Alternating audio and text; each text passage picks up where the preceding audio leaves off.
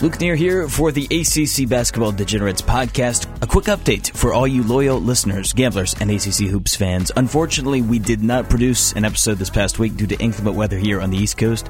We all got snowed in on Sunday. And despite the fact that we had Jay Williams lined up to come on the show, as much as we like him, we decided not to risk our lives to tape with him. Although we did think about it long and hard.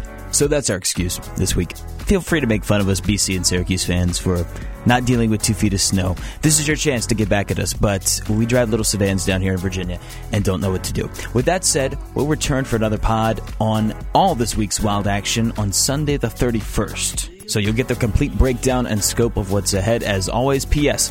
Guthrie, Mike, and I have been on a roll with our picks. Taylor, eh, we'll leave it at that.